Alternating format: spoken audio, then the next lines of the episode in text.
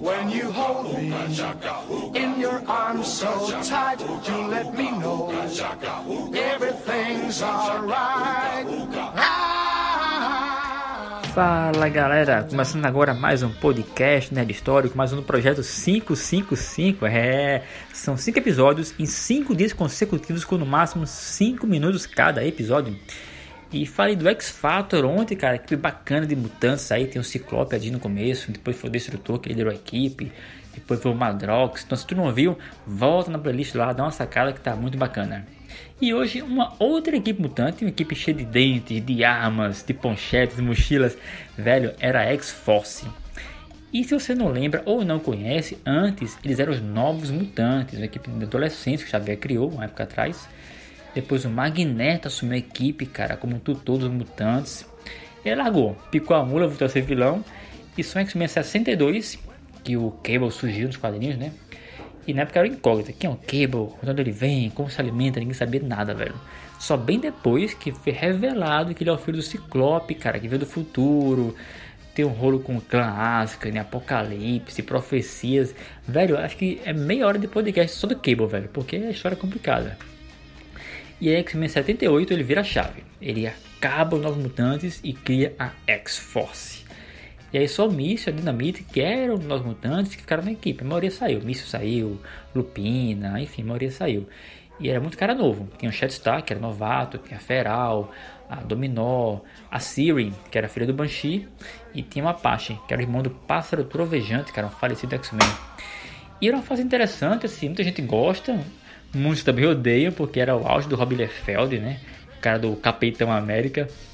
E eu confesso que assim, não é minha preferida, tá? Assim, eu, eu lia X-Force e tal, mas tipo, não adorava, ó. A arte realmente eu não curtia tanto. Assim, o Rob Liefeld não é um cara que é muito bom de anatomia, não. Mas eu li de vez em quando, assim, prefiro o X-Factor. E o Cable, velho, ganhou cada vez mais destaque nos quadrinhos, mais destaque. Era minissérie, era série especial, era série solo, velho. Meu irmão, o cara tava no auge, velho. Até assim, tem até uma saga muito famosa nos 90 que era Canção do Carrasco, que envolveu o conflito, o vírus legado. E o Cable era, tipo, peça-chave na saga, velho. É bem importantíssimo. E assim, X-Force foi um, um, Teve boas histórias, né? Durante um bom tempo aí. Só que, como tudo na vida, tem sua apogeu e sua queda. Então, assim, abril, ela começou a lançar cada vez menos X-Force nos X-Men começou a pular muitas histórias, muitas histórias e parou de publicar X-Force, cara. Parou, deixou pra lá, acho que a tava com uma má qualidade de gibi também, deixaram pra lá as histórias. E só a Panini em 2002, quando ela assumiu a Marvel no Brasil, que ela relançou X-Force, né? Ela lançou novamente, né? Só que bem diferente. Era um X-Force, cara, esqueça Cable, Míssil, Mancha Solar, tinha ninguém. Era tipo os caras bem novos, era Zeitgeist, Vai Nessa, Dup, tinha um tal de, acho que era Vivisector, Falecida. Cara, era muito louco. Era do Peter Milligan com o Mike Alfred. E depois eram os X-Táticos. Uma equipe lá bem viajada. Eu nem, nem curti tanto também não essa história não. Mas assim, a minha X-Force preferida, que assim, eu achava massa, cara, é a X-Force Sangue nos Olhos do Wolverine, velho. Porque assim, o Ciclope já foi de líder, de cara de de, de rochedo no X-Men mesmo, ele criou uma equipe tipo furtiva para missões especiais, missões que ninguém pode saber. Quando o Fera descobriu, o cara o Fera ficou arretado, velho. O Ciclope criou uma equipe com Wolverine, X-23, Apache, Vanisher, Lupina. São os caras muito loucos, velho, para fazer missão tipo sem ninguém saber, missão quase suicida, né? Uma missão muito louca.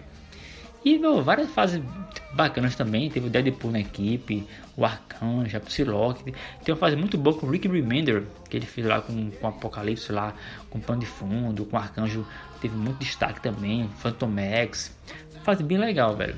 Eu acho que assim, de Equipe Mutante X-Force foi a que mais mudou ao longo dos anos. Teve a fase mais militarizada, a fase mais muito louca do Mike Alfred, né? Que era o X-Táticos, a fase furtiva lá do Ciclope lá por trás dos bastidores controlando a galera. Era interessante assim, X-Force acho que, acho que a equipe que mais é, se diversificou né, ao longo das décadas aí. Mas me fala você, cara, qual era a tua X-Force preferida? Curtiu o Cable aí? Curtiu o Rob Liefeld? Oh, o cara era bom, hein? Ou não?